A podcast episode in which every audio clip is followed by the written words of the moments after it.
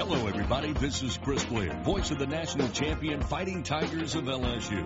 And you're locked in to the Rob, Ben, and Joe Show. Middle Georgia's number one voice of community and collegiate sports. Go Tigers. This is Mike Conti of Atlanta United and the Atlanta Hawks radio networks. You're listening to Middle Georgia's number one team for community and collegiate sports from Atlanta to Savannah. It's the Rob, Ben, and Joe Show. Hey, this is Andy Demetra, voice of the Georgia Tech Yellow Jackets, and when I want to know what's going on in Middle Georgia sports, there's only one place I go. It's the Rob, Ben, and Joe Show, your place for community and collegiate sports. Guys, take it away.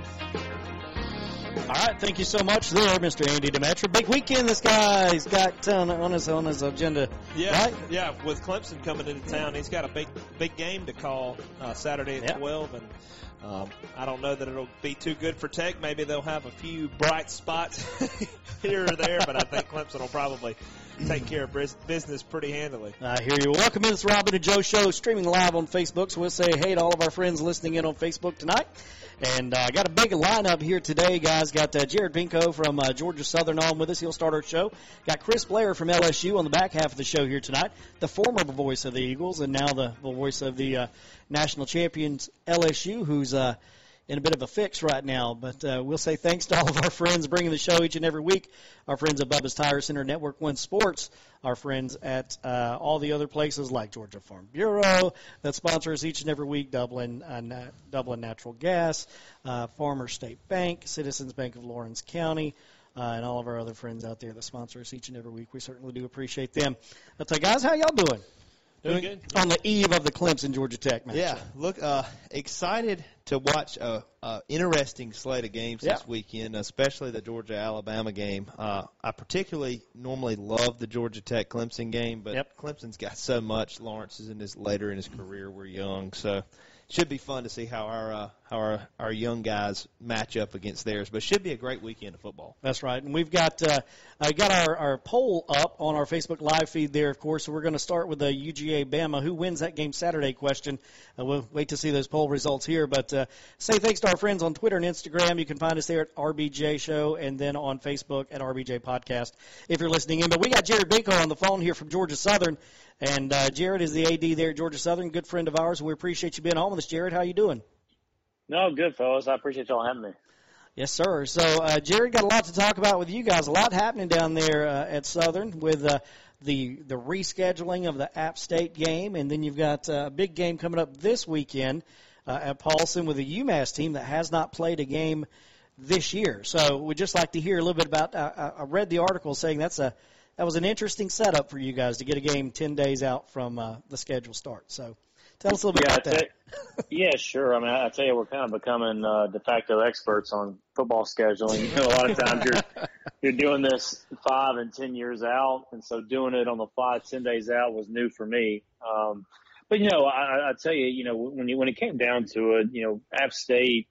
And, and there's a lot of uh, collegiality just in the Sun Belt. And, and I had talked to their AD the week before, and he's like, "Listen, we're we haven't practiced a full practice since the 24th of September, and so we we can't even get on the field for a practice at the earliest to the 14th, which is the same you know date as our game. So, you know, when you when you start, it doesn't take a rocket scientist to put two and two together. Like, listen, there's there's probably they're probably not going to be able to play, and so we wanted to just kind of monitor things over the weekend, and then we got into uh, into last week, and you know, obviously things kind of played out where we, we weren't going to be able to play them. So, trying to pivot, you know, and and so we were able to. uh you know, get in touch with UMass. I know their AD. Just when I was at Mississippi State, we had played at Gillette Stadium where the Patriots play in 2016, and Right. and got to know him. And I'd heard UMass was kind of trying to to, to get some games this fall, and so I gave him a call, and then I came together in a couple hours. And uh, you know, again, it's kind of like you're a you're a uh, football scheduling broker, right? I mean, you're trying to call and you're trying to trying to broker these games, which are so uh, so unusual. Like I said, when you're five and ten years out, but you know, listen, for us, it's an opportunity. One to get to get back home. We haven't been at home. It seems like in forever. In fact, some ways, I was telling our staff today, I feel like it was our it's our first game again. You know, but two, listen, you know, there's there's like any team, like you want to get more live reps, and we could use some more live reps, especially for some positions we're young at. So it only helps. And, and if you watched the Coastal Louisiana game last night, you know, you saw Coastal um, looked pretty good. So I, I think it's going to help us you know, hopefully get some more live game reps before the Coastal game too. So and and again, it doesn't hurt to have a seventh game at Paulson, which hasn't happened in a long time. anytime you can steal more home games, you always yeah. you always want to do that, no matter the opponent. And um, well, Jared, how was it with uh, trying to you know with there was such a big deal getting App State on national television, and it was going to be a big game. And uh, talking to Coach Lunsford and everything, it was going to be a you know something Georgia Southern was really looking forward to. So, um, what's kind of the morale around the team having to kind of skip that and postpone it? How did how did Coach Lunsford and the uh, athletic department kind of manage that whole situation? Well, you know, in some ways it was deja vu because the same thing happened with FAU. You know, we are going to be on national TV, and and uh, you know that that got delayed as well. So you know, anytime you're on, on ESPN or one of the affiliates, and, and it gives a lot of viewership, it's disappointing when you don't play. But you know, in this season, I think everybody, you know, it's funny you see hashtag 2020 and stuff. You have to have short memory this year.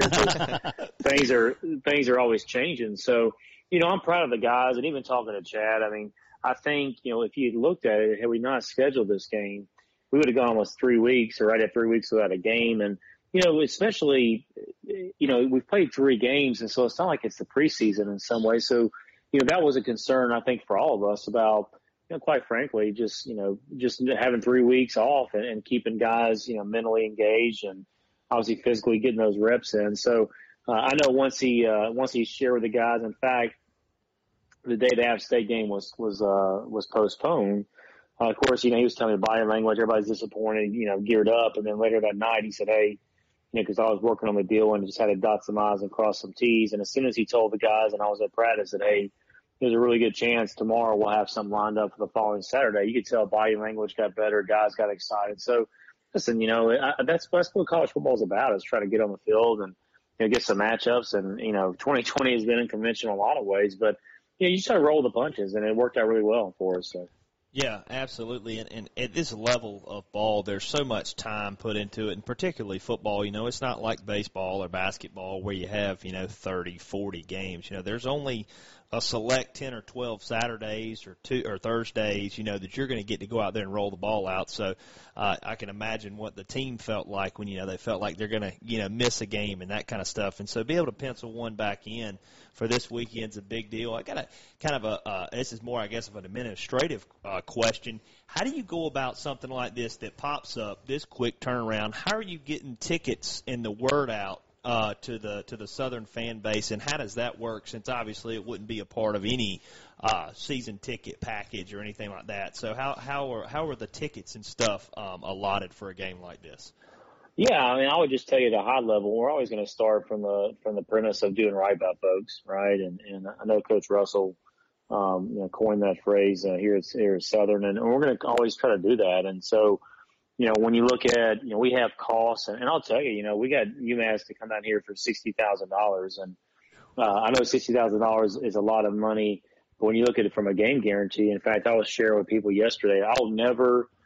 I feel very confident saying I'll never see that see that low of a guarantee game again, ever, ever. outside of a home and home. And so, you know, what we, what we talked about was, hey, let's do right by our fans. You know, they they've hung in there with us this year again, I said before, we have the most passionate fans in the country, and I feel comfortable saying that because I've been at four SEC schools, and so you know we always want to share, um, you know, share the opportunity to come into Paulson, and so what we did was we kind of did the same thing from a season ticket standpoint we did earlier in the season, and said, hey, you can opt in or opt out, and and if you opt in, that's great, we'd love to have you. We also understand there's a lot of fall brace going on at short notice, and so we we had fans, some fans opt out, and what that allows us to do it's quite frankly just recoup some costs, you know, relative to, um, you know, bringing UMass down there and hosting the game. So, you know, we'll go out and try to move some tickets and, and make up some of that money and ultimately ensure that we've got a, you know, we've, we've got the, you know, up to 25% uh, threshold, you know, in, in Paulson to try to give us some semblance of a home field advantage. And,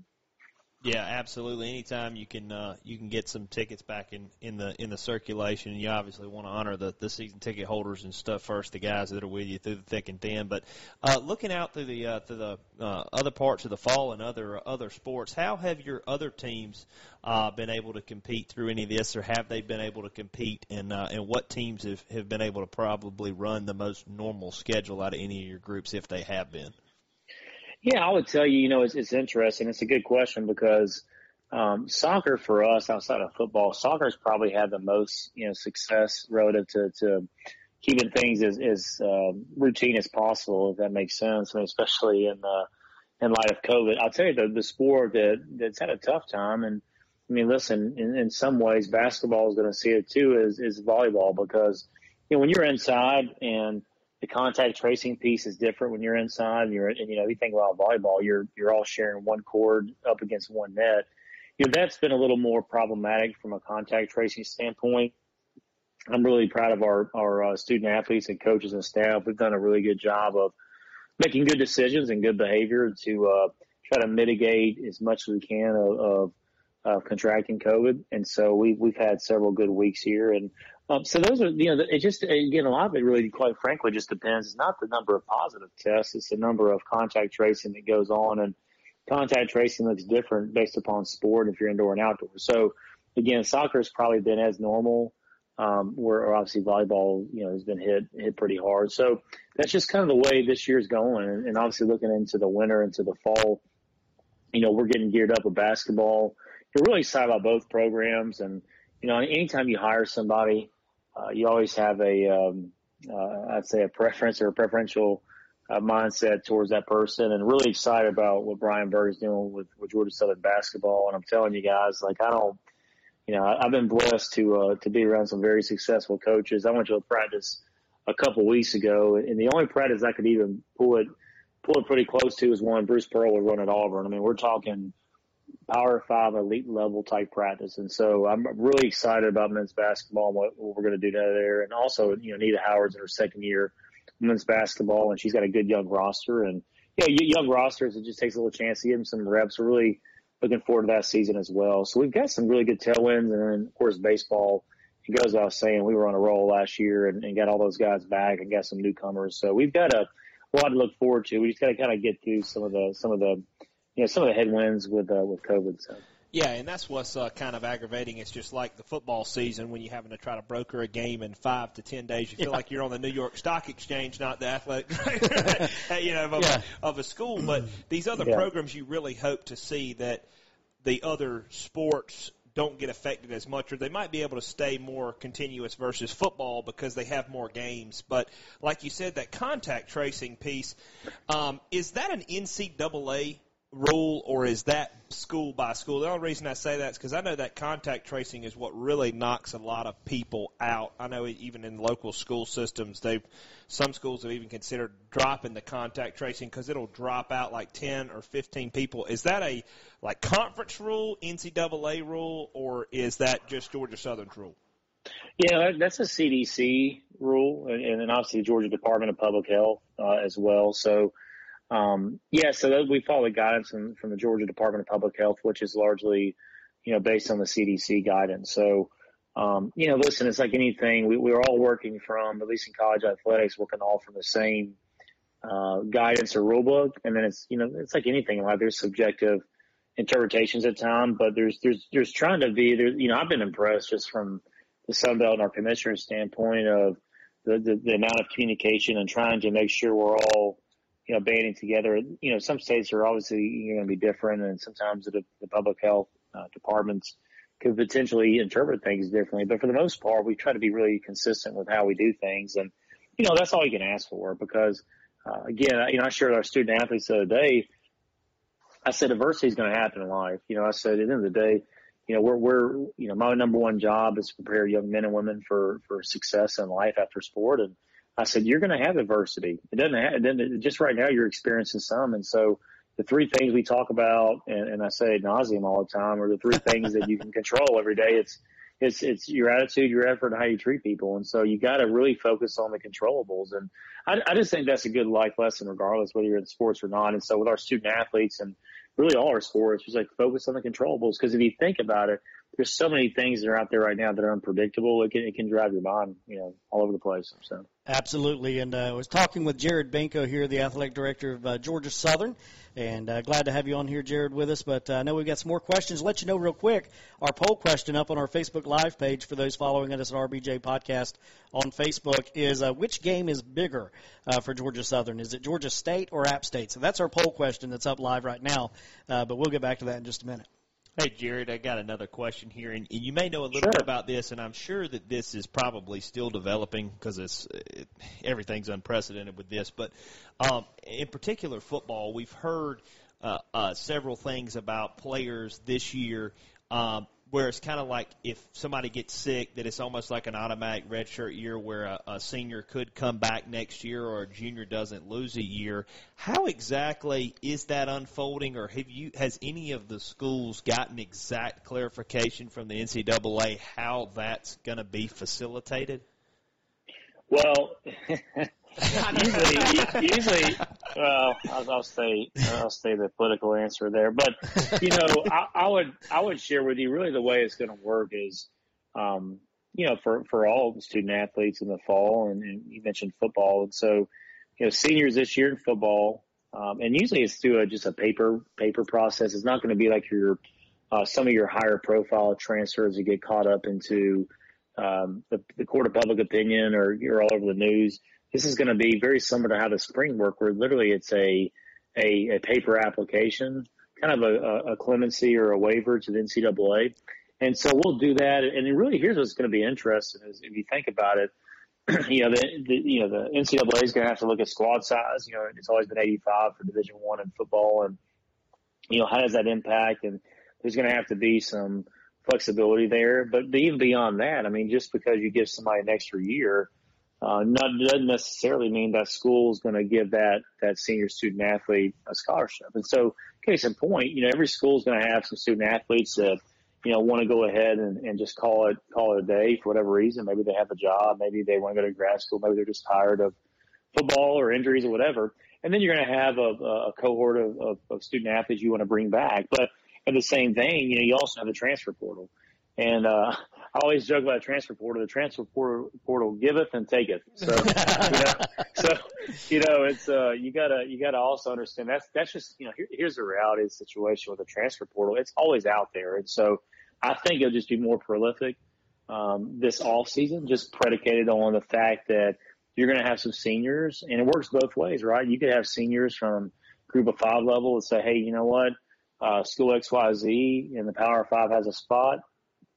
I'm going to take my shot at that, or vice versa. You might have some seniors Power Five that maybe aren't playing as much as they want or lost a spot, and it could you know transfer down a group of five. So again, at the end of the day, it's, it's going to be an interesting off season, but there still needs to be some additional guidance on on roster uh, size and limitations because that's going to be really interesting, particularly in football. Yeah, no doubt. That's me and me and Ben were talking about that. You know, there's only a certain limited players that you travel with. There's only so much equipment you have. There's only so many lockers, and a typical uh, football team is using that for an example because that's like, you know, I was there at the collegiate level. You have 18 to 25 kids coming in, depending on how many scholarships you had available. At, you know, X Y Z. Well, if you have 12 guys that want to stay, you want to keep them on, there's a good bit of shuffling and stuff that'll have to be doing. So it'll be interesting to see. And you mentioned the transfer portal too, and that's I hadn't even really got to that point thinking about that, but that it already seems like it can be the wild west after the couple of years they changed the rule with eligibility and transferring. But COVID could make that an absolute mess. well, I, I'll take it even a step further. The Division One Council was reported yesterday they uh, approved uh, you know, come up for January vote in the NCAA, they approved a motion to allow one-time transfer for student athletes uh, in all in all sports in the city now, but also too the name, image, likeness piece, and, and those by themselves. But I'll also share that those things have to be looked at together, and that's a whole other show about thoughts on the on the name, image, likeness, and the transfer piece. But I think what you'll see going forward is the transfer approval out of the gate. You know, not having to sit out a year yet, basically a one, you know, one gimme or one mulligan, that's going to change things right out of the gate. And then the whole name, image, likeness piece that that's that that conversation is going to be really interesting because trying to bifurcate and, and really, uh, I'd say, delineate how that doesn't impact recruiting is going to be really a hard hard sell because you know you're gonna you're gonna see some Power Five schools that have some very large donor bases and and and and, and branding opportunities leverage that uh, and name, image, likeness opportunities for student athletes. And so that's going to be really interesting as well. So the reason why I brought that up is, is you have COVID, you have, you know, another year of eligibility for fall student athletes, and then potentially, you know, it looks like it's coming up for a vote in January on name, image, likeness, and also one-time transfer uh, uh, exemption as well. So it's just throwing more. It's, it's kind of like I was watching on TV the night how to make gumbo. Had on TV, and you keep throwing all these ingredients in there, and you're like, what is it? What happens? What happens and, do uh. Yeah. Yeah, so it's, it's interesting. Of course, I, I do like gumbo, but it's it's funny because you know you keep throwing all these changes, and, and quite honestly, I, I don't know, you know, what it's going to look like in six months to a, to a year, just because there's a lot of outliers and new changes coming that we haven't seen before. That's that, that's for certain. And you know, I'm not not going to try to uh, put you on a side of the fence or anything, but I'll give you my opinion. I think that really affects the quality of competition when it really comes down to it, and uh, the commitment to a university. Uh, you know, other sports allow people or athletes to leave after just you know one season or two seasons, whatever it may be, if they're going to the the pros or whatever. But when just say a kid commits to Georgia Southern and goes there for you know a couple seasons, then he says, "Ah, oh, well, you know, my my position coach moved on, and uh, you know, I've, I've already got three years of my scholarship, but I got two years left to play because I redshirted my freshman year. I'm out of here. I'm transferring to uh, Mississippi State or whatever." And then he doesn't get punished for that, but then it leaves the football program in a backlog trying to replace a guy that's been there, and they've invested, you know, $140,000 in the kid's scholarship or whatever it may be. Um, and then the likeness piece kind of tied into that. Your your guys that hold the most money can really affect. Uh, they're going to get the four and five star guy, and then before you know, you're a glorified professional league and not really amateur. If, if at that point, because then it's all it's all going to be well, who can pay the guy the most, and then you know what. I don't know how it all shakes down, but that's the way I see it, and I just think that could be really really damaging to the quality of competition, really, uh, in collegiate football. Well, yeah, well, think about for a. We used to talk about Mississippi State. If, you know, you think about, it was before I got there, I got there at 16, but think about Dak's big year in 14, right? Yep. Um, think about, do you, do you think you'd have stayed around a senior year? You know, if, if name, image, likeness and the one-time transfer had been around, what do you think the chances are he'd stayed there? Probably not very good. I mean, Alabama, yeah, I mean, so, so I think you, yeah, it, it definitely changes, uh, the complexity of it. And, uh, you know, ultimately there's going to be schools that, and I would share with you, I think what's going to happen is, and, and I've seen it done a bunch of different ways, but there are similarities at the Power Five level. You're going to have these, these outcrop of these rec- recruiting personnel uh, areas, which are there right now. What you're going to see is a whole nother wing, for lack of a better term, of player personnel, um, you know, group of five evaluations, very similar to the pro leagues. And so that's going to happen as well. And so I think, you know, that, that's something that, you know, I will share with you is, is, is going to be interesting to, to watch and unfold. And, you know, the other piece too, when you start thinking about the one-time transfer, you know, there's been so many inconsistencies and, and, and this is just my opinion with, with some of the transfers that, you know, I, I've never understood why some sports have a year in residency and some don't. Like I'm a fan of standardizing it, but I just think there's going to be some unintended consequences yet that, we don't know. And, and I'll share with you. I think that's something that, you know, I think a lot of our group of five schools are going to have to sit there and think about, all right, well, how does this impact us? Because think about football, for example, and we use football a lot. So you got to think about you're, you're limited to 25 kids in a signing class right now.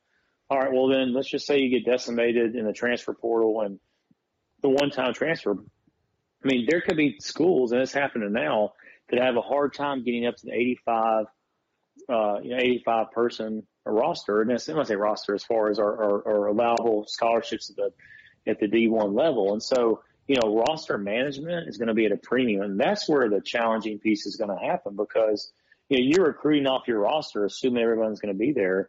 And you have, and you have student athletes that up and leave and then you got to sit there and reevaluate and try to come in late on some position groups. So it's going to make the job of a, of a head coach and a football coach a lot more difficult going forward too.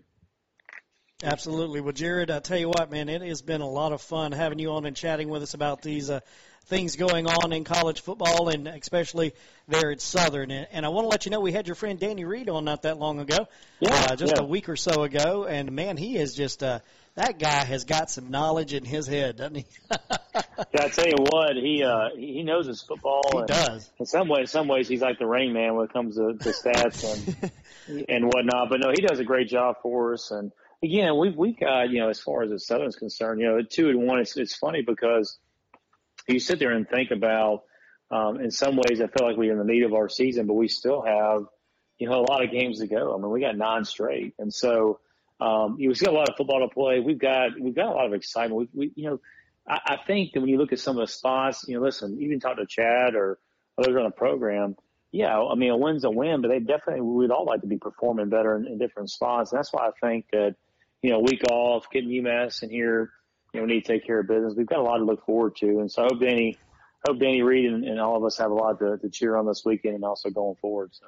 Absolutely. Well, uh, like I said on our Facebook poll, uh, on our Facebook live feed tonight uh, with you, uh, Jared Benko, here our poll question has been in the first half: which game is bigger for the Georgia Southern Eagles? And uh, uh, the crowd is screaming App State, so over Georgia State. So we'll give you the chance to answer that question and see just how political you want to be in your answer there. well, I mean, listen, it, it you know App State's our rival, and we we stopped the the, the trophy, the All Sports Trophy with Georgia State, so. That, that should probably give you your your answer. There you go. Yeah. good enough. That's a pretty good way to answer the question right there. I, I really appreciate that. Love it. So, Jared, uh, thank you so much for being on with us. We we still want to continue to talk with you about the chance to uh, provide a trophy of our own between us and uh, Georgia State and Georgia Southern here, uh, or or for you and App State. We'll be happy to get in the mix here in the middle of middle of Georgia for you, however we can. Yeah, no, listen, no, y'all, we no, we appreciate y'all. Uh, for, one having me on, but two just you know talking Georgia Southern football and for all of us because you know here's a great thing about the state of Georgia continues the football continues to get better, and uh, you know listen the benefactors of that uh, are, are the fans and supporters of all the schools in our state. So it's a uh, it's a fun time. And, and listen, you know, fall's my favorite time of the year because it's it's a it, one it's, it's it's football season, and two it's kind of like the in some ways the sports season starting over the college scene. So you know, listen, I'm, I'm looking forward to watch Georgia State tonight against Arkansas State. Kind of curious of what that game's going to be like. Well, I watched the Louisiana game last night with Coastal Carolina. So Sunbelt football gets better and better and better. And I'm telling you, you know, people that that aren't taking notice of that will soon because I, I, there's not a lot of teams in the Sun Belt anymore. You can just schedule and just and get a W with. So I'm really excited about the trajectory of our, of our league because there were some schools historically that didn't, hadn't really done much from a win standpoint. And now there's a lot of a lot of similarities in the league. So that's right. And uh, you know, sitting here looking at the schedule for the Sun Belt right now, I mean, you you talked about that uh, that Coastal Carolina and uh, uh, Louisiana game that was last night, but then you've got uh, tonight. You got Georgia State and Arkansas State playing, and uh, then you got Texas and. Uh, Texas State, South Alabama. I've seen Texas State play. Pretty good team there. Eastern Kentucky, where we've got some Dublin alum now at, and uh, Troy play, and then of course you guys in Georgia Southern at four o'clock on ESPN two Saturday. So pretty good matchups all the way around the board. But we appreciate you taking time to be here with us and letting all of our Middle Georgia, Georgia Southern fans uh, hear what's happening down there with the Eagles. So thank you so much, Jared, for being on. No, I appreciate it. All right, buddy. Well, we'll talk to you again. Jared Benko, the AD of Georgia Southern, there on the phone with us. We certainly do appreciate him being with us. Hang out. We've got uh, more football to talk about, more polls on our Facebook page there. Join us at RBJ Show Podcast on Facebook, or you can follow us at Instagram and Twitter at RBJ Show. We'll be back in one minute with more, and uh, we'll get to those comments there, Alex Hester and crew. Uh, cleaning house and listening to us here on Facebook Live Network One Sports. We thank our sponsors. We'll be back in just a minute. Stick around. It's your.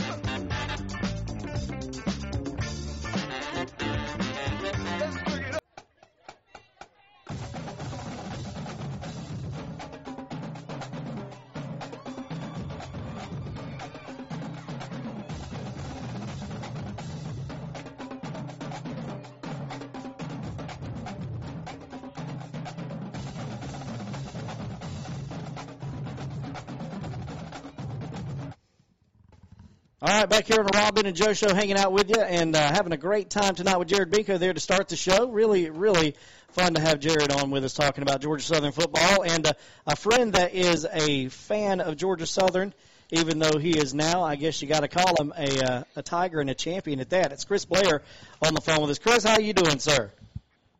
Doing well, guys. Doing real well. Good. Not to say that we couldn't have called you a champion before, Chris. Not what I'm implying, but a champion for sure. now from last season. Uh, but uh, either way, thanks for being home with us here, and uh, we've got you uh, talking a, a little bit about uh, LSU football and what's going on, but also. Uh, we've got you talking to our friends on Facebook page here. Uh, we're Facebook Live with you tonight. And our poll question for you guys tonight is can LSU bounce back and be a factor this year? And uh, the two choices are nope, it's too late in 2020, or it's 2020. Of course they can. So uh, there's our poll question for you tonight, Chris. But uh, tell us what's going on out there in LSU. Well, you know, it's it's not the start they wanted. Although, you know, I, I got to be honest with you, it's you know, I don't know that it's all that surprising. I think it's surprising on on how it's looked, just because the defense has been two out of three weeks just uh, so uncharacteristic of of just what you expect from LSU. Um, and and what I mean by that is, you know, uh, they made KJ Costello and Mississippi State look like they were going to go on a record breaking season and you know, the last couple of weeks, Mississippi State hadn't done a whole lot of anything. In fact, you know, they didn't score an offensive touchdown against Kentucky last week. Uh, same thing goes for Missouri this past Saturday. I mean, got a redshirt freshman quarterback who looked uh, incredible, but it was a team that had averaged 15 and a half points the first two weeks of the season. So, you know, it's it's it's kind of hard to wrap your head around it. Everybody was so focused on what the offense would be like in 2020 with Joe Burrow gone, Clyde Edwards-Helaire gone, Justin Jefferson, Ja'Marr Chase, um, the the center Lloyd Cushenberry, who's gone on to have an incredible career so far at Denver.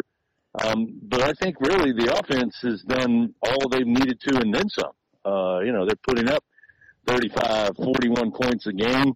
Um, Myles Brennan is, you know, for his first three starts, is already set the record book for the first three starts by any LSU quarterback, right? Uh, including Joe Burrow. Um, so I think you know the defense just it just kind of confounds you that they've played really as bad as as they have played. Uh, busted coverages, missed assignments, um, players looking at each other right as the snap is happening, as if they're confused and not sure who their responsibility are uh, is or or what area they're supposed to be in. So it's it's kind of a question mark there. And you know, Coach Ed Orgeron being an old defensive coach, uh, believe me, uh, it is it is something that is is certainly sticking in his craw. Of course, Dave Aranda was the defensive coordinator for a number of years. Went on now a head coach at Baylor. Uh, Bo Pelini, who's got certainly a great resume when it comes to not only defensive coaching but even head coaching. Um, it just it's just hard to figure it out. But uh, you know, it's one of the things Ed says that they're going to get fixed. So uh, in, in response to your poll question, I think I would side with uh, with B just simply because it's 2020, and, and I mean we're going to have a game this weekend where you know Nick Saban's not coaching, right. quote unquote. Um, so I don't know what I don't know what the postseason's going to look like. Um, I just I don't see any team. Here, here's what I'll say: I don't see any team going undefeated this year, and, and it's not because I don't think there's good teams out there. I just think because there was no spring football, um, preseason camp was just obviously wasn't normal. Um, and and I just think each week a team goes out, regardless of the talent, regardless of what they did the week before, and you just kind of flip a coin as to to what it's going to look like. And you know, I say that for Georgia, I say that for Alabama. Uh, obviously, I've seen it for LSU. Uh, I've seen it for teams like Ole Miss. Uh, I've seen it in t- for teams outside of the of the uh, SEC. You know, outside of Clemson, which I think again, uh, it just wouldn't shock me if they had an off Saturday. Just simply, I think there's so much that that coaches and teams are dealing with on a daily basis, certainly week by week, as to a who they have, b how do they manage the the health and and COVID protocols. I mean, there's so much more on their plate um, that that I just think each week it's it's kind of a crapshoot as to as how each team's going to play. Yeah, and I couldn't agree with you more. And, and it's not just you talk about the missed time in the off season. I was having this conversation. Uh, a couple of people we were, we were sitting there talking about just in particular, the defense in the SEC this year. It's not just LSU. Alabama got hung 40 plus by Ole Miss. Oh, yeah. You know, every game you look at in the SEC are uncharacteristic. Everything's scoring 40, 50, 60, 30 points. There's like little to no defense in some of these games. And I think that you hit the nail on the head with all of this lack of defense, th- these guys were the ones that were punished the most during this COVID situation because offense, you can still run plays, you can still run routes, you're not having to bud people up. But the tackling has been so poor this year in college football, and I think it's directly relative to the missed practice time. Oh yeah. No, there's no, there's no question about it. I mean, I've talked to a number of coaches former coaches. I've talked to a number of former players, especially on the defensive side, and it's been unanimous even going back to say July or August. Uh, you know, again, our emphasis here here at LSU for the most part was how are they going to answer 2019's offensive firepower? I mean, that was the storyline. You know, if you listen to Herbstreit and you listen to the guys uh, across the country, it was like, you know, LSU's just not going to be able to put up those kind of numbers. Um, nobody really was talking about the defense. And I had a number of former players and, and again, a number of former coaches who said missing spring football and having this type of disruption even during fall camp, which yes, it was extended, but it wasn't a typical fall camp for, for a number of reasons, obviously COVID related. And they all said the defense is what's going to suffer um, because of, of this lack of continuity, the lack of physicality, the lack of tackling. Um, and of course, LSU came in this season with as many people as they lost on offense, and they lost some key pieces defensively, not near as many, but certainly some solid players. I mean, you look at what, you know, the former linebackers are doing, you know, Jacob Phillips, um, obviously Devin White at Tampa Bay. Um, uh, you know, I mean, they, they lost some key defenders, but they've all said, uh, that, you know, defense was what's going to be lacking. I mean, the Mississippi State game, there were, I believe, almost 300 or over 300 yards after the catch in that game. Yeah, that's, State. That's unheard of. Yeah, I mean, that just, ridiculous.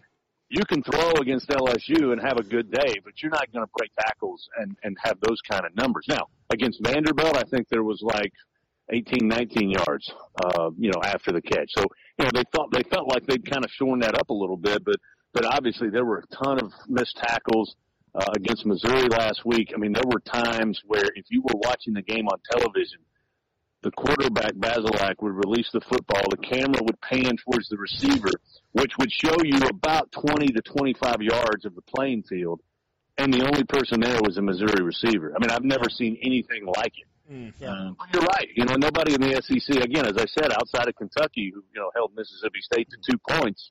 Everybody else last week looked pretty abysmal on defense. Yeah, and and then another thing here is uh Chris, there's guys that hadn't even practiced field goals before the season started. I mean, across like I mean, you had people.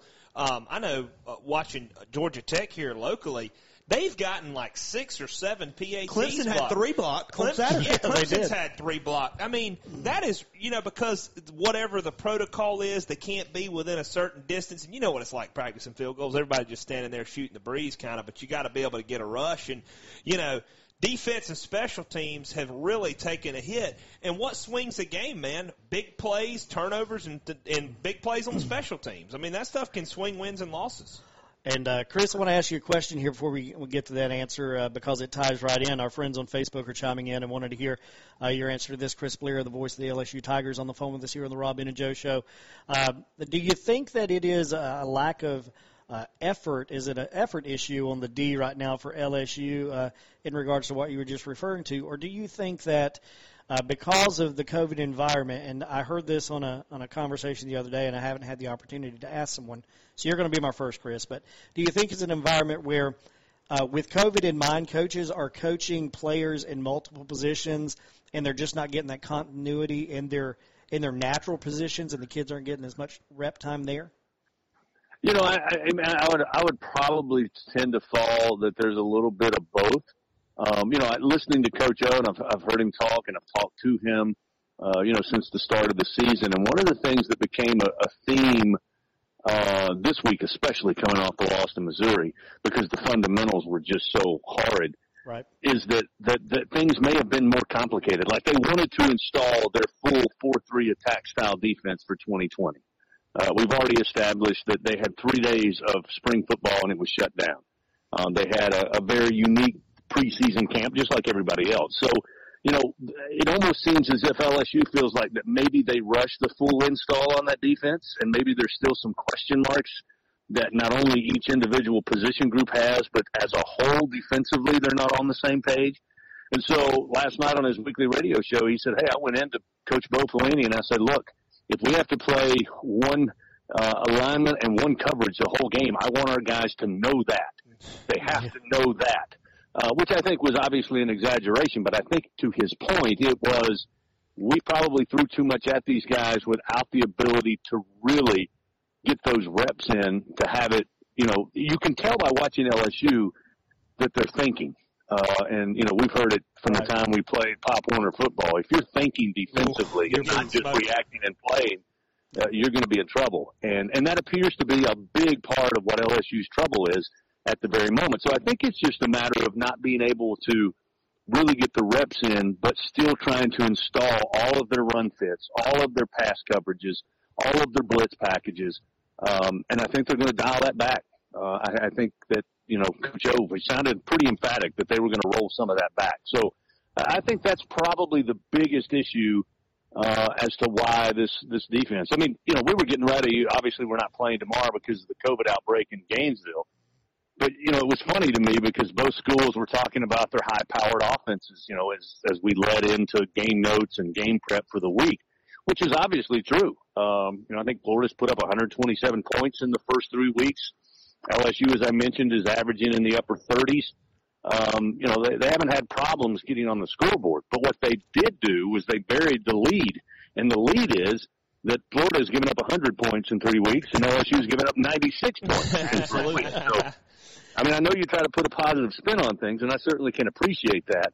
But that just goes to show you that it's not just an LSU defensive problem. To your right. point earlier, I think I think we're seeing you know defenses struggle across the board and I don't think it's any coincidence that it's been a very strange year where practice and reps and the ability to get things down have been rather difficult.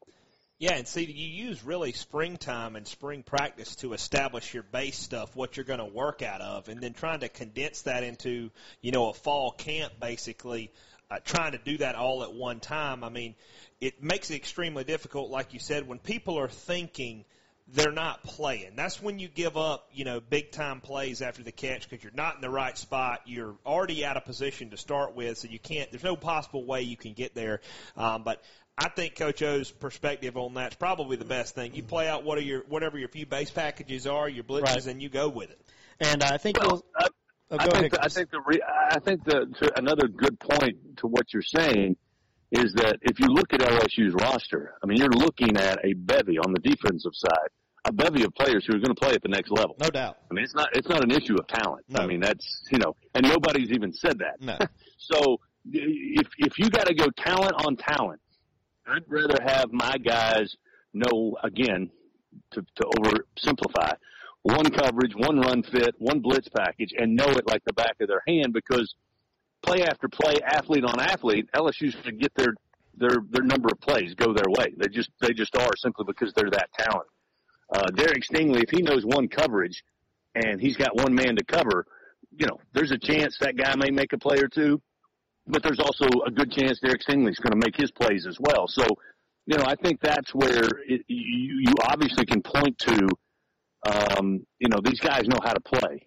Um, and, and, and the other thing I'd say about LSU, for those who are out there wondering what has happened defensively, your point about, you know, spring ball really when you install something. I mean, Dave Aranda ran a 3-4. I put it this way. Dave Aranda's style as defensive coordinator of LSU was a 3-4 attack. They usually had one blitzing defensive edge. They threw some blitzes from time to time, but it was more, as I've been told, he was like a wise martial artist. He used what you did and minimized the damage and then attacked you through that. Whereas Bo Pelini coming in, totally overhauled. Going to be a 4-3 defense, yeah, attacking style at every snap, where he's more of an MMA fighter, you know. The bell rings and he's coming after you. yeah. yeah. And, and the fact that they didn't install that and didn't have a chance to install it in the spring, I think, again, uh, you know, it's easy for me to make excuses. The, the Tigers aren't making excuses. They got flat out beat. Right. But I think that's why you're seeing it. Well, it, it, and that makes a difference in the four three because your gaps change up front, your fits change with your linebackers, your personnel, your change. personnel's different. Like you said, Sting, everything is different. You know, the secondary even is affected based on who's getting mixed in there, kind of as a, you know, you drop out and maybe play nickel one time. It just changes the way the whole scheme works. So um, I don't care how much talent you have when you're inputting something like that. It makes it extremely difficult, and all the more reason to, hey man, we're going to come out and play a couple things games, and we're going to rely on our guys. And our dudes are good enough; they're going to make some plays, and you just got to learn to live with that, you know, for the time being. And it's it's COVID, it's 2020, everything's condensed, and it makes it that much more challenging with new players, new returners. I mean, you're talking about prolific guys. Joe Burrow, a Hall of Famer. I mean, one of the best college quarterbacks that we've ever seen. Great defensive players that are immediate plug-in players in the NFL. I mean, you know, it's almost understandable to an effect. You change defenses, lose guys here or there. It's really difficult to right that ship right off the bat with such a condensed practice schedule. Well, I'll tell you guys this. I mean, I know your home base is there in Georgia, so I know there's a lot of people going to be watching this weekend the Georgia Alabama game.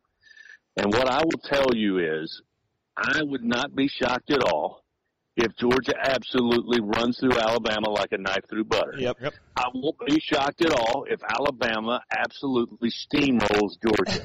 yeah. And I won't be shocked at all if it's a high scoring shootout. And that's how crazy this season is. Yes. I, I just don't think you go into any game. I said this a long time ago. Uh, for those people who love to, you know, wager on sports for entertainment purposes only, of course. uh, uh, this is going to be the toughest year for those people who are trying to set uh, the standards for these games because I just don't think anybody knows what's going to be there from Saturday to Saturday. You know, and it's funny. Just to that point here, I mentioned uh, our friends on our Facebook feed here. Somebody asked me what is uh, Ben's betting deficit so far this season. So. well, COVID, COVID is real on that front. It's not that bad, but I mean, it is true. I mean, you can't look. You know, last year I turn it on and I'm like, all right, LSU, Clemson. All right, you know, I feel like LSU's got a good chance there. Clemson, you can make an you can make an educated guess. Well, now you see a line like the other day, or was it the Georgia game? Arkansas or somebody was plus fourteen and a half against yeah. Auburn. Auburn couldn't score but six points against Georgia. It's like it was Arkansas. Well, why are we giving Arkansas? Why is Arkansas going to get blown out by Auburn? Well, Vegas doesn't know. They can't yeah. tell if Auburn had a bad game or if Auburn's just really bad. They can't tell. Yeah, it's a it's a different world, and and I say this, you know, and, and I try to keep this perspective, and I think fans should do the same because at the end of the day, uh, that's what I am. I'm a huge fan of college football, and you know we're we're we're lucky we're getting to play it at all. And I know this week with uh, the outbreaks at Vanderbilt, obviously at Florida, that impacted the LSU Florida game, which I think would have been once again a great college football game as it has been for many years, certainly over the last five or six seasons. Um, you know, a lot of people saying, you know, we told you so. Yeah. Um, well, I think that's easy to sit back and say. Um, so even though it's been frustrating, I know for fans, obviously at times it's been frustrating for coaches and for the players uh, on the results they're getting in a given game here early on. I mean, the fact that we're still playing when three months ago, I think we all were kind of, you know, didn't know if it was going to happen at all. So I try to say, I take everything with a grain of salt uh, and not complain too awfully bad about it because we could be not playing at all. Um, so I think we should enjoy whatever the product is. Um, and again, you know, in the back of our mind, instead of ripping coaches and calling for coaches to be fired, for players to be benched, and all this other stuff, mm. which I know is part of the game, I think you have to kind of put an asterisk beside it and say, hey, look, it's 2020. And the fact that these guys, for the most part, have dedicated themselves to, to following protocol so that they can a be, be allowed to practice and play. Um, you know, it's a it's it's not easy. I mean, I've been around the, the LSU program since the pandemic hit back in March, and you know, eh, you can't control these guys. It's not like the NBA. They're not in a total bubble. They do the best they can, uh, but you're dealing with 18 to 22 year olds, and you know, the the fact that a lot of these kids, the overwhelming majority of these young men, have taken it upon themselves to be responsible, uh, to be safe, uh, to limit, you know, their activities where, you know, when you were that age, myself included, it was hard to turn those opportunities down on a, right. on a Thursday night when you got out of practice, you know, yeah. uh, or a Sunday night when you get the day off. I mean, I understand that. Um, so I, I think we ought to just, again, mm take a deep breath and be appreciative that we're getting to watch football at all. Well, two things for you, Chris. Here, uh, Chris Blair on the phone with us, the voice of the LSU Tigers, talking LSU football with us. We appreciate you being here on the Rob Ben and Joe Show. Our fans on our Facebook page live uh, poll. Are, are all in your corner, Chris. They are uh, 75%. It's 2020. Of course, LSU can bounce back and be a factor this year uh, in the in the championship. And uh, with that, uh, I have another statement here. Whoever wins the SEC this year Uh, this is from our Facebook page. Whoever wins the SEC this year may just be the greatest champion in the history of the conference because of the challenges we have here. No, I mean I think so. I mean I think everybody was super excited that you were going to get only SEC games. Um, you know, ten SEC games. Whether you're in the East or the West, you knew it was going to be a gauntlet. Um, you get two more teams added to your your schedule. Uh, for LSU, obviously it was Missouri and Vanderbilt. And I know a lot of people thought, well, you know, they gave them the easy way out. Well, LSU ended up with a loss to one of those teams. Yep. yep. 45-41 this past Saturday. So, um, but I think it is going to be a, a challenging, number one, to get every game in. I mean, from LSU's perspective now, each team was given two off weeks. One during the middle of the season and one prior to the SEC title game in early December. Well, now, you know, Florida, LSU going to play on the 12th of December. Uh, so now the only other open date, should they have another game canceled because of a COVID outbreak in Baton Rouge or a COVID outbreak at the team that they're set to play, um, now you're going to stick that, that, that week before Alabama that traditionally has been an off week. That's the only place to put it. And then if you have to use that spot and another game gets canceled, there's no place to put it. So, um, you know, I think it's, it's, it's a challenge each week. And I tell people all the time, I was asked yesterday, uh, you know, is LSU upset with Florida that the game's being moved? It's not Florida's fault. Yeah. Uh, first of all, I get tired of hearing people say anybody it's anybody's fault when they get COVID. Yeah, that's ridiculous. It's not Florida's fault because it's something that every team, not just in the SEC, but across the country, that have decided to try and play football this year. It's a constant, constant battle. You've got football coaches trying to practice and get ready for the team they're playing. You have administrators and members of the football staff that are responsible for keeping these kids safe and their well-being at the top of mind. I mean, you're managing things that you did not manage a year ago, and, and to be able to pull this season off in whatever fashion it ends up uh, is is is because of a lot of work and a lot of dedication. And as I said earlier, I just I just think we should appreciate it uh, and enjoy what we got. And, and if it's not the best product that we all wanted, still better than nothing. Absolutely, there's no question about that, and we all knew that. You know, this is going to be a very, very difficult year, and uh, kind of a question I, I kind of want to leave with. Just uh, it doesn't need to be a long uh, answer or anything like this because you may not know, but I'd like to get your thoughts with the All SEC schedule this year and All ACC schedule for for a lot of the other schools. Do you think this will have an impact in the future on the way conferences look at the East West, or will they eventually go to the top 16 teams? Hey, one and two, there's no question of well, Georgia won, they lost two games, but they made it to the SEC championship and they're still playing. Or is you know you know that you always have that debate on though. Well, the East is weak and the West is so strong. Do you think this will change the outlook of the way the conferences, uh, uh, uh, the way that they're organized? I think it was. Uh, I'll go even farther. Um, and again, this is just my opinion. I think that this whole situation, based on the COVID and the changing of schedules, and some conferences, uh, you know, again deciding not to play early and then trying to play late, and then other conferences changing the way they do scheduling, I think was the first major step in, in really seeing a separation between Power Five and, and, and the G Five. Yep. And what I mean by that is, you know, it's a chance now, again, if you're an SEC school and you get five home games this year and all five are SEC, uh, again, everybody's now limited in capacity. But had there been full attendance, I mean, you're talking about pretty much sellouts every Yeah. week, Oh yeah. uh, as opposed to playing, you know, on, on LSU schedule this year, they were going to play UTSA. That would have been maybe 80,000 people as opposed to 102,000. Um, you know, every game this year that we've played, which is at home, Mississippi State's the only home game we played thus far, but next week, South Carolina, I mean, that would have been another 102,000 people, you know, attending that game. So I think it was a step one to maybe making a separation where you're going to see moving forward the only out of conference games you're going to take are going to be other Power Five conferences. Within the conference, yeah, I think in the SEC though, geographically, they're comfortable having East and West. Um, could it change that you only have one consistent uh, cross division matchup? Yeah, I think in the future, uh, again, because economically, just in the SEC, every school has been impacted in a big way. Um, you know, these 150, 160 million dollar budgets have shrunk tremendously in 2020, and the impact of that really won't be felt until 2021, 2022, and, and, and later, to be honest with you.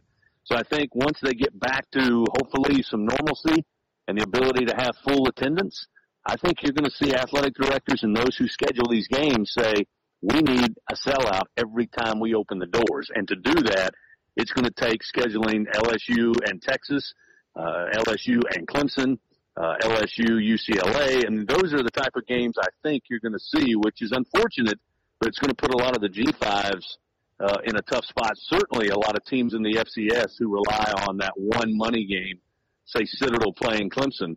I think those may be going away. I think that's the first step that we saw because, again, this is a business and it's run like a business and this has been a rough, rough year financially for all the big major schools. Well, I tell you, uh, Chris, we had uh, Jared Benko uh, on just ahead of you here, who's the athletic director at Georgia Southern, and uh, he was talking about the UMass game they picked up this year, uh, this weekend. They picked it up 10 days prior to the Saturday play this weekend, and he was mentioning that. He was like, you know, that's probably the, the cheapest uh, buy of a game that he's going to get there. It's sixty thousand dollars to get UMass to come down and play that game. He said you won't find that anywhere else, right? It's just that's something that it was remarkable to him uh, concerning all the scheduling and everything that you're talking about right there. So it is a big deal moving forward. Chris Blair on the phone with us here at the LSU Tigers, the voice of the Tigers. And Chris, uh, we're about to let you go, my friend. We appreciate you giving us time to be here with us. Is there anything you want to share uh, with the audience and everybody listening in? By the way, the poll results still firmly in your favor uh, that uh, LSU can bounce back and be a factor this year. Anything you want to share before we let you go? Well, I just would say, hey, whether you're watching LSU, Georgia, Alabama, Georgia Southern, doesn't matter who you're watching. I mean, it's going to be an adventure every time boot meets ball. I can assure you that. And, and uh, again, just enjoy whatever whatever type of football you get. Just be glad you got it. That's right. That's right, indeed. We appreciate you being here. And uh, let me ask you before we let you go, who you got tomorrow, Bama or the Dogs? or Saturday, I mean. I, I got to tell you, man. I got to tell you. I heard last year, watch out for that Georgia defense. Yep. Well, LSU didn't have much trouble with it, and I'll be honest with you, I don't think Alabama is either. I love it, Chris. I love it. I love it. Appreciate it, Chris. Uh, Be good, guys. Go Tigers. man. Love Chris Blair. He's gonna give it to you. I loved it. That was that was his best Jon Gruden. I tell you. I tell you. I tell you. I loved it. That was great. Fantastic. Well, we'll be back in just a couple of minutes, and we're gonna get uh, your betting line here, uh, Ben. So we'll get that right back here after the break. Y'all stick around with us here on the Rob Ben and Joe Scoreboard Show.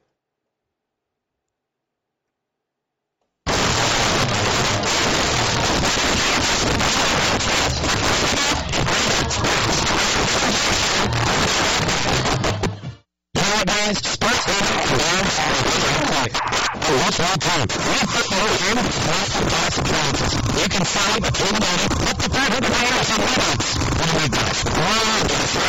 And stove. Check out at WeberWiring.com. Three year steps, get four appliances for you and save you up to $500. Don't play. And don't take like a big appliances. Check it out at. It's City of Eyeballs Marketing and Signs. That's Eyeballs with a Z. I-B-A-L-Z is all about everything you need for printing services, marketing services, apparel services, signage, banners, wraps for your vehicles, design services, or a whole lot more. Whatever you need in your business to get your message out there, you can count on Eyeballs. I-B-A-L-Z dot com. Eyeballs Marketing and Signs. Will Adams. This is Danny Reed, the radio voice of the Georgia Southern Eagles on the Georgia Southern Sports Network. And you're listening to the top source for local sports from Middle Georgia to the Coastal Empire, the Rob, Ben, and Joe Show. Death Valley is now on the bucket list if it wasn't already. Yes, you sold us. and anytime you want to take us, Chris, we'll be happy to go. It's uh, well, I promise you this: you guys let me know if you want to take in a game, and we'll roll out the purple carpet. It's too bad you missed the Georgia thrashing last season. we will do that. All right, back here on the Rob Ben and Joe show, Chris Blair there with the uh, invitation out to see him. We'll be happy to do that, but uh, we've also got to get to that bet line here. Uh, Rob and Ben, you guys, uh, you see the games we got for this weekend. I'll But let tell Rob, us what you got. I'll let Rob go first. All right. Um, I, I am not offering any advice on the Bama Georgia game. None, none at all. All and right. I want to go ahead and get this out here just because it- it's already come across my mind. Well, you see our Facebook page poll here, by the way. Uh, UGA 67%, Bama 33% on that game. I just want to say this though, okay? Bama fans out there listening, okay?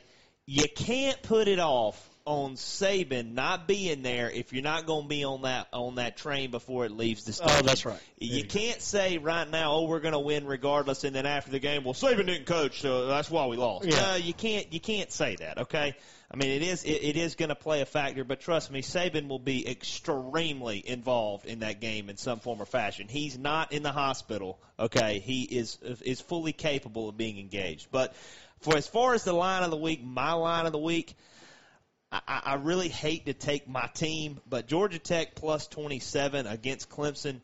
Clemson has looked good at points, and then they looked really bad last week in points. They got three field goals blocked. They just looked very, very spotty. This game's in Atlanta. It's a noon start.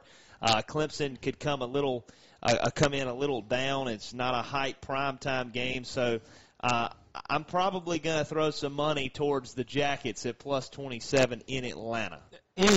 It's always a dangerous play when you go with the homer bet. 27. But you know you can you can live with it if it's your team. You That's know, right. we've already we've already donated the season tickets, so who cares? You know, it's already a donation. There you go. I mean, you All might right. as well go with it. Well, uh, I uh, not going with a homer bet, but I'm going with the Fighting Lane Kiffins. They're Oh, yeah. they're favored by a point and a half over Arkansas.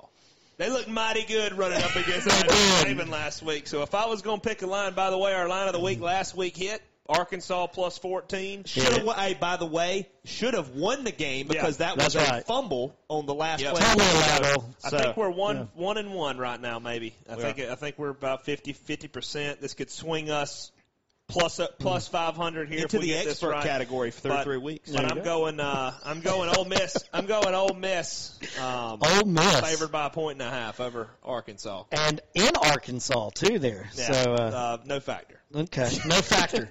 No factor. All right. Well, there we go. So we got the homer back there with Rob. You got uh, Ole Miss with Ben. Uh, let's see here what our friends say on the Facebook page between the UGA and Bama. Still got uh, UGA showing the, the win there on our Facebook poll. We appreciate you guys joining us on Facebook Live.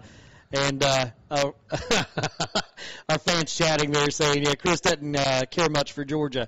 Nah, Chris is just a funny guy. he, he, he is, he Good is, stuff. He is very fun. But I will say that the Bama Georgia game, it's uh, it's going to be an offensive game. It'll be interesting to see.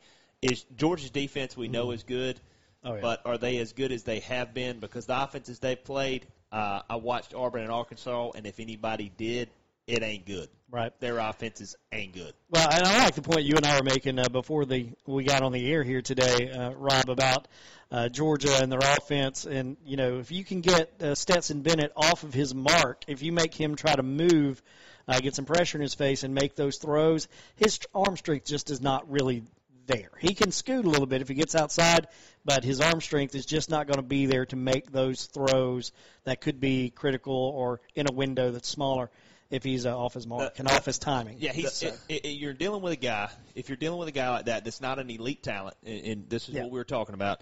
If you're a quarterback like Stetson Bennett, you have to be on time, and if you're off time, he makes big mistakes because he doesn't have the talent and the physical acumen to back it up. Jake Fromm.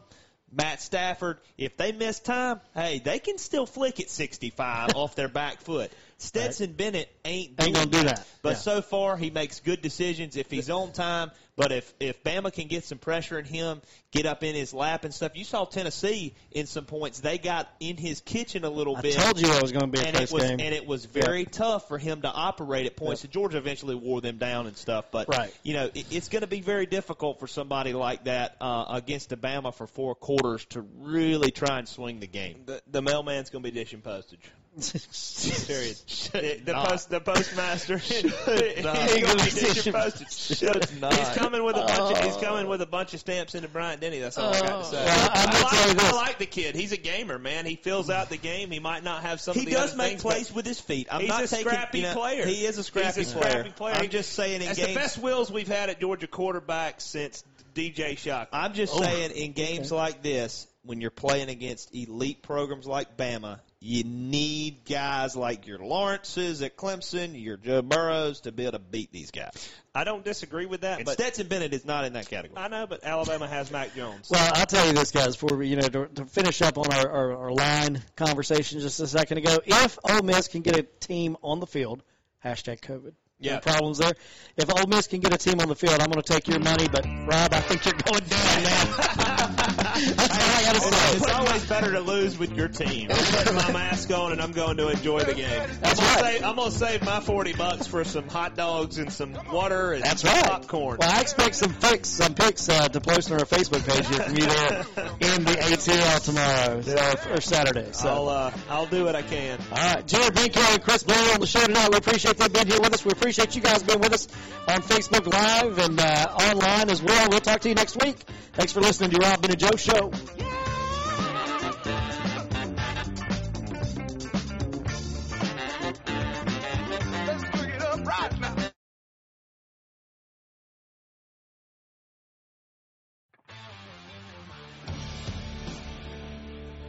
You're listening to the Rob, Ben, and Joe Show. Download the show today on your Spotify playlist or Apple Music.